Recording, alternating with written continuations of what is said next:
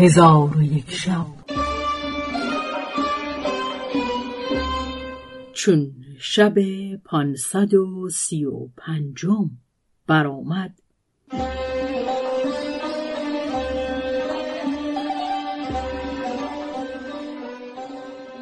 گفت ای ملک جوانبخت حاسب کریم الدین گوشت را در ظرف مسین گذاشته او را از خانه وزیر بیرون آورد. آنگاه سر به آسمان برداشت.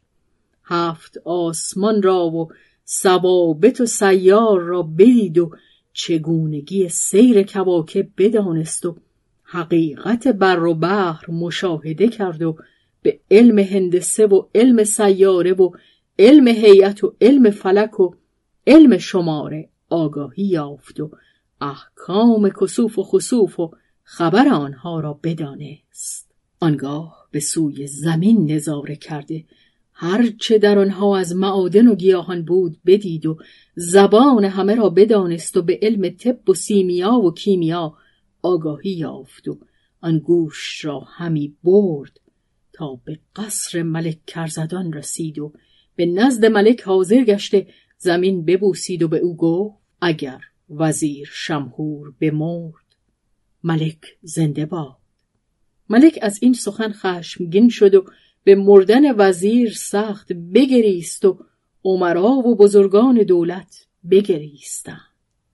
آنگاه ملک گفت اکنون وزیر شمهور در قایت تندرستی نزد من بود و او رفت که گوشت از برای من بیاورد.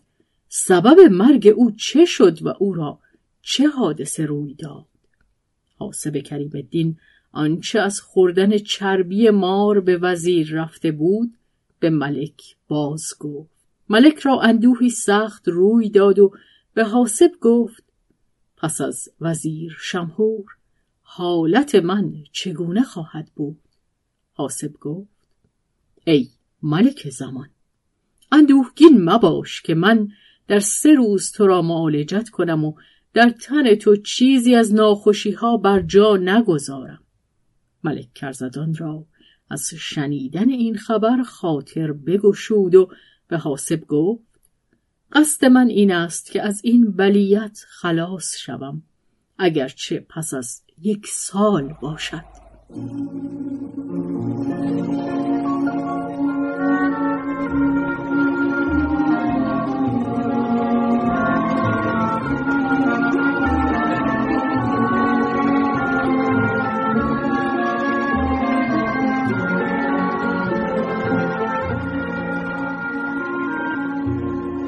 آنگاه حاسب برخواسته گوشت ملکه ماران پیش آورد. پاره ای از او گرفته به ملک بخورانید و دستارچه به روی ملک بیانداخت و او را به خفتن بفرمود. ملک از هنگام عصر تا وقت مغرب بخفت تا اینکه آن گوشت در شکم او بگردید. پس از آن حاسب ملک را بیدار کرده چیزی از شراب به وی بنوشانید و او را باز به خفتن بفرمود. ملک تا بامداد بخفت.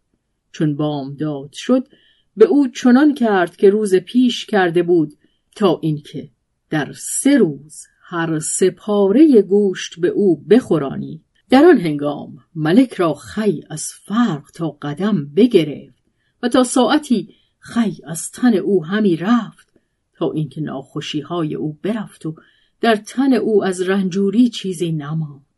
پس از آن حاسب کریم الدین به او گفت اکنون باید به گرمابه اندر شوی. پس ملک را به گرمابه اندر برده تن او بشست و او را از گرمابه به در آورد. ملک را اندام چون نقره خام شد و حالتش از حالت نخستین بهتر بود. آنگاه ملک جامعه فاخر پوشیده بر تخت بنشست و حاسب کریم الدین را جواز داد که با او بنشیند. حاسب در پهلوی او بنشست و پس از آن ملک فرمود سفره بگستردند. با حاسب خوردنی بخوردند و نوشیدنی بنوشیدند. آنگاه عمرا و وزرا و سرهنگان لشکر و بزرگان دولت از بحر تهنیت ملک حاضر آمدند.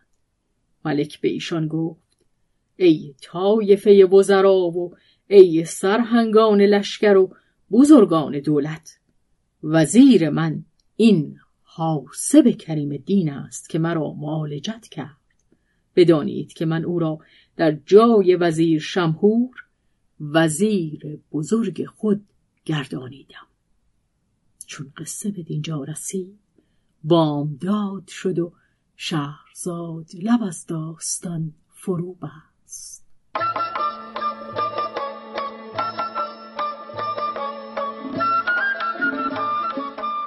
قصه گو شهرزاد فتوهی تنظیم مجتبا میرسمی